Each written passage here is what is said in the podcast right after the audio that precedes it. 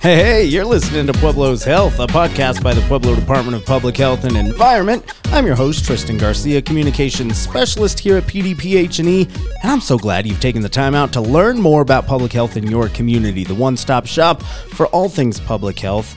Right here on the podcast, continuing a series, and I'm so glad to have my guest in studio with me again, Melinda Sentence from the Your Words Have Power campaign. Melinda, how are you? Hi, Tristan. I'm doing wonderful. How are you? I'm glad to have you in because last time we talked about this campaign, I said you're like lightning in a bottle and you're back in the studio and you're sharing positivity, and I just thank you so much for bringing this idea and this content to Pueblo. You are so welcome. Hello, Pueblo. Hopefully everybody's doing well. We have a great guest speaker today. But before she shares her story, I would like to remind everyone what Your Words Have Power is. Please. It is a campaign that empowers individuals who are struggling with a substance use disorder that recovery is possible, but also for those who have never struggled with a substance use disorder, that words can be so powerful that it can either make or break a person. So here we're choosing positive words, words that make people and create a positive and healthy Pueblo. So Your Words of Power, we have 15 stories of members with lived experience who are on the way in, who are in recovery and share their stories. Yeah, and if you missed the first installment of this podcast series, Ann Cabello, a member of the Your Words Have Power campaign, shared her story on Pueblo's Health last time. Go back and listen to that. Today, even more excited for our guest, Sam Pino. Sam, how are you today? I'm doing good. Thank you so much for inviting me and having me on. I'm super excited. Yeah, I can't wait for you to share your story with us. So tell us first how you got involved with the campaign and what it means to you. The campaign is super awesome. So I got involved. I met Melinda through Peer Pod. She goes out. It's kind of just like a group of professionals, volunteers, individuals in sustained recovery or short-term recovery, even in active addiction, just kind of like coming together and sharing what the community really needs. I think a lot of times there's people that are like in a position of power that I kind of look down and they're like, oh, you know, this would help this group of people or this would help this group of people, but nobody knows better than the people that are involved in the community. So it's just like an amazing group that I get to be a part of. So I met Melinda through that process. And we actually got to do some volunteer work at the state fair last year. Hopefully we're going to do it again this time too. And we just kind of gradually talking about the project and what it means and how I could be a part of it. And how much does it mean to you now to be able to take everything you've learned, your lived experience, and actually going through recovery yourself to be able to help others now start that journey? It's everything, honestly. I know I always tell people, like, if I wasn't in this job, I wouldn't be able to stay sober. Like being able to be reminded every single day kind of where I came from. I know it doesn't work for some people, but I need that. So just understanding, you know, that everybody struggles with their things and has these hard times. But there's power in it, and there's an impact that you can make long-term for people. So I love it. It's definitely impacted me. Wow. Melinda, I know you've got a couple of questions you can't wait to ask. Fire away. Yes. So, Sam, if you don't mind, what is one thing that you would like to share with our community out there? Just that, honestly, recovery is possible. It's 100% obtainable. It's a hard thing to do, and you really don't know how hard it is until you're in the cycle. But it is, you can do it, and you can only do it. You can be very successful in it. You can thrive. You can completely like get the things out of your life that you deserve and that you want. I love that. I really love that. So while you were going through your active substance use disorder, did you have a support system, or was there a person out there that where you can say, oh my God, this person really helped me out a lot? You know what? It was twofold for me. So kind of like a little bit of backstory on me. I've been in recovery for a little over 6 years now. Throughout my process, I think I did what a lot of people do in their active addiction, and they burn every single bridge. All their resources, they kind of just go out the window. Specifically for me, my family is like my support system now, and they always were. But in my darkest days, I had a little one. He was removed from my care at 7 months because of my substance use, and I had a DSS case. My child was placed in the custody with my parents, and so they kind of had to keep me at arm's distance because of the baby. They couldn't really be around him with the court requirements. And also everyone was mad at me, you know? So I went through this twofold series where I went from having and knowing all this love and support to having nothing and no one. And it's hard, you know, it's a beautiful thing. Like now, especially that I have my family back in my life. I see it every single day. Like they're literally my structure, my table, they're the best things for me. But I also remember being in a position where I would get asked that question, who's your support system? And I'm like, I don't know. I don't have one, you know, and I see that all the time with the clients that I work with. Not everybody comes. I think Pueblo is affected a lot by generational substance use. So a lot of people don't have that recovery and that support. So I think it's also important to note that you can find it elsewhere. There's a bunch of different groups, amazing places that you can like kind of create your own family, your own support system, your own understanding, whatever that looks like to you. Awesome. Great answer. Thank you for sharing that, Sam. Now, my next question is, have you ever felt hopeless throughout the whole entire time whenever you did were in this active? Yeah, absolutely. So actually in my specific story with Words Have Meaning, with Words Have Power campaign, I think I specifically touch on how hopeless I felt there at the kind of the end of my run. I mean, I felt hopeless throughout the whole process. You live in a cycle where you wake up every single day sick, broke, sad, with nothing, with no one. It's a dark place to be. So I felt hopeless throughout the whole process. But at the end of my cycle, the end of my run, I was suicidal. I every single day I was just waiting that, hoping and wishing that day was going to be my last. Like I didn't want to wake up in the morning. Like, you know, I eventually had a suicide attempt in 2016. And that kind of just like really opened my eyes. So I know I've felt hopeless a lot of times in my journey. And even in recovery, things get hard. Like the way I explain it to people that are not in substance use or don't have that recovery piece, it's like a New Year's goal, right? Like you have all this motivation the first through the fifth, but then that motivation is going to eventually end and things are hard. Like it's not as fun to like, you know, buy the gallon of water and take it everywhere, you know, like things get hard, like the pressure gets applied and you have to find those resources that are not just motivation because it's going to end really quick. Yeah. And you're not going to know what to do when it does if you don't have the other things to look for and live for. So going back to the Your Words Have Power, throughout your journey, was there one particular word that really affected you and that really took your confidence going through recovery? You know what? I think so many times people in recovery or in active addiction are called horrible things.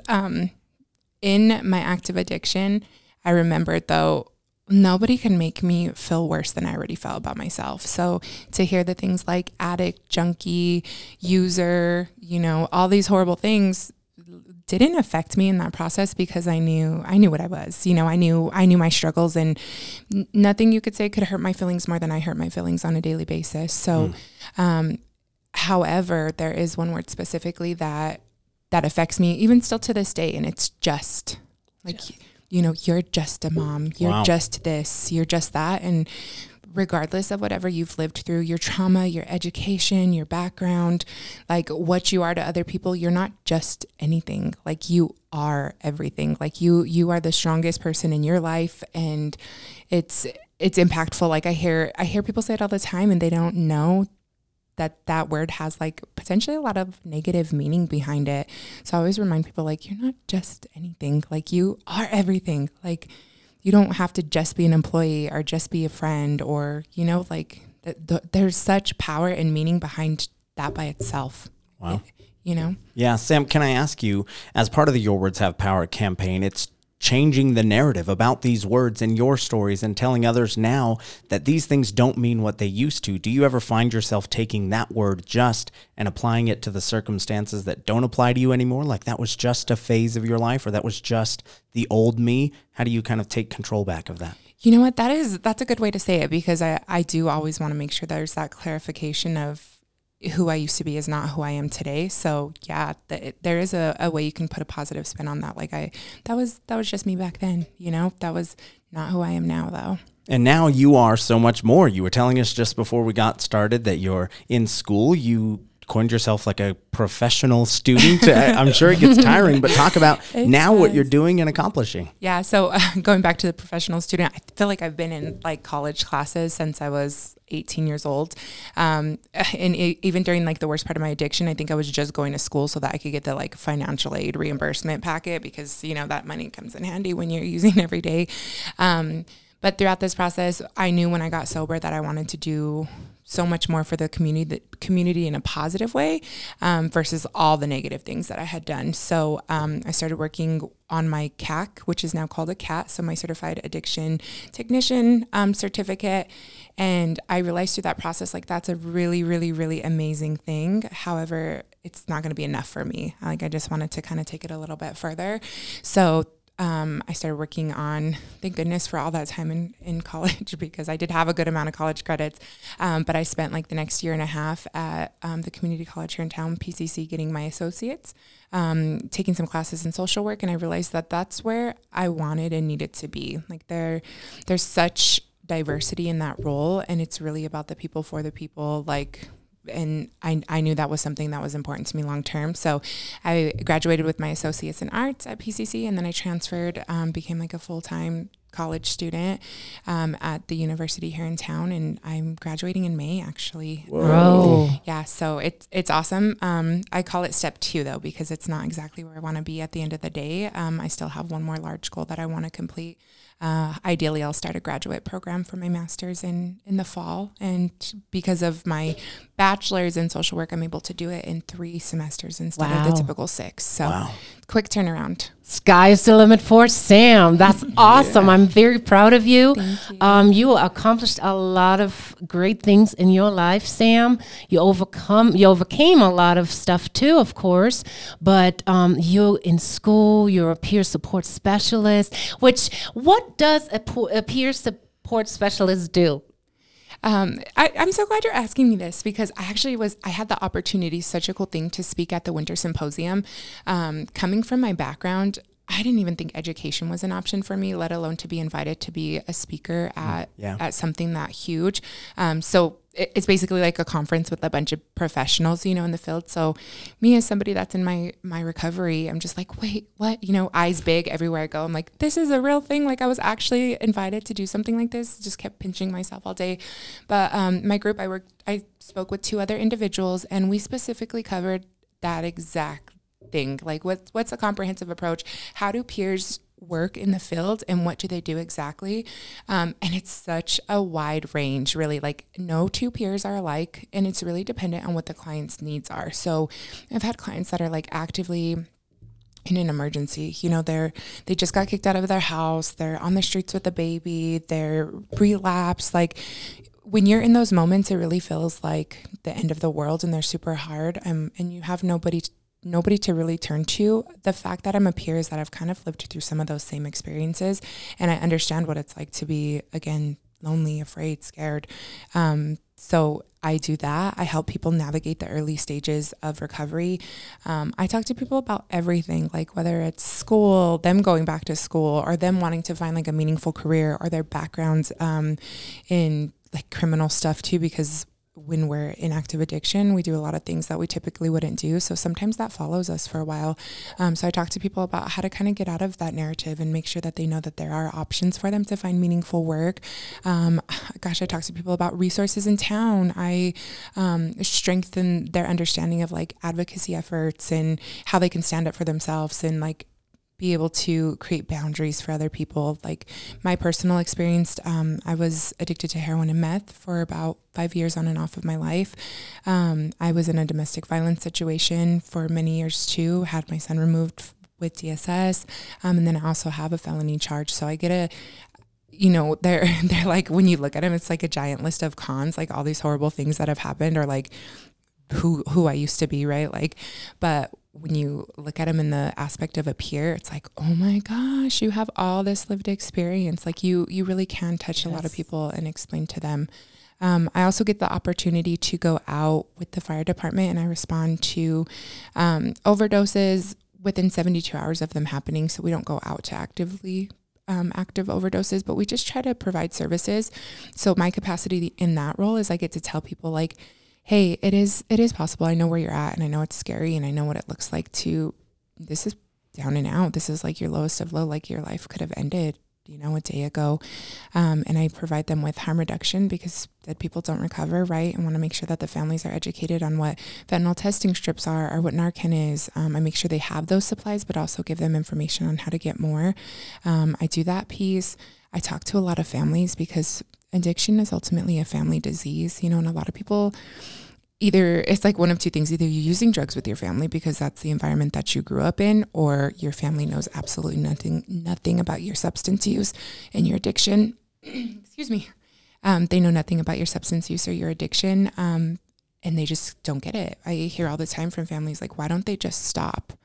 I'm like, I promise if it was that easy, they would. Like, nobody, we don't want to hurt people. You know, there's, I think in this world, there's very few actually bad people. You know, it's just people that make bad decisions. And sometimes we make those bad decisions over and over and over again, but they're learning opportunities too. So I get the opportunity to talk to a lot of family members, educate them on what substance use is, make sure they're aware of resources available for them too. I refer them over to like a friends and family group all the time so that they can kind of learn how to create some balance in their life around substance use too, because like I said, it goes both ways. It's for, it affects them just as much as it affects the person that's actively using. Awesome. Wow. I've got to ask, Sam, because you mentioned it with dealing with other people, that rock bottom, the lowest of lows that people have experienced. Do you feel like you've had that moment in your life, and how close are you maybe to the peak? I feel like if you ask a lot of people in recovery, I think that's an old school terminology. Like it is there, but people say you don't get better until you hit your rock bottom. But I have lived at a new rock bottom of my rock bottom. Like it just keeps getting worse and worse and worse and worse. And you literally think there's no other horrible thing that could happen to you, or like no lower low that you can get to. But I promise you there is. And I've experienced that. But I have been at very low parts in my life, very low stages. And I don't know, there's really no peak for me. You know, I think looking at it, like even at one point, my peak was just having a full-time job with benefits. And then it became like getting an associate's degree. And now I'm looking at like, do I want to get a doctorate, you know, like, and it's not just professional wise too. Like there's so many, it's finding balance everywhere in your life. So, you know, like when it comes to being a mom, I want to be the best mom that I can be. I want to be able to take my child to places. And I had mentioned before the podcast, like I heard this quote, your ceiling is your child's bottom floor. And so I really think like sky is the limit. I don't know where I can ever like put a cap on like what I want to accomplish and what I want to do. I just know that I want to be there to support people that I care about and that I love, and the community that needs that support. Well, I can't thank you enough for sharing your story. Hopefully this is a step that helps continue as you find your peak, and maybe that never comes. I know Melinda said the sky's the limit. I think the sentiment is there mutual. I am so proud of you. I'm glad to have known you and gotten the chance to speak with you today. A parting word, if you have any words of advice for anyone listening. I would say, you know, you just got to kind of, you have to support people where they're at is my thing. If you're in active addiction and you're listening to this, know that recovery is possible. But if you're a community member that's just kind of tired of seeing the same old problems affecting the same old areas, and it's just getting worse, start supporting movements like this. Start understanding that there are good people out there that are changing the narrative and removing the stigma and supporting people. The only way to change is to be able to create that growth in other people by supporting them. You know, the more you make people feel bad about themselves or feel guilty or think that they're not on the same level or classification as you are because they struggle with different things than you do, it just makes our community sicker. So if I can share those two messages, recovery is possible, you can have a meaningful life, and the best way to do it is to start supporting each other. Wow. I love that. Very powerful words from Sam. Thank you so very much, Sam. I also would like to point out that if there's anybody out there who is having thoughts of hurting yourself or others, please, you are not alone. Please call the National Suicide Prevention Lifeline at 1-800-273-8255. 855, and if you're a veteran, the Veteran Crisis Line is also available. Just dial 988, and I'm going to repeat that one more time, 988, and then press 1. Melinda, Sam, I thank you both so much for joining me today and continuing this conversation about the Your Words Have Power campaign. I'm so glad to have had the time to chat with you today. Thank you so much, guys. Bye. Bye-bye. Thanks to our listeners as well. The Your Words Have Power campaign going to keep rolling on here on Pueblo's Health. So if you missed the first episode, go back. Thanks so much for joining us today, and we'll keep rolling through it. I hope you have a wonderful rest of your day.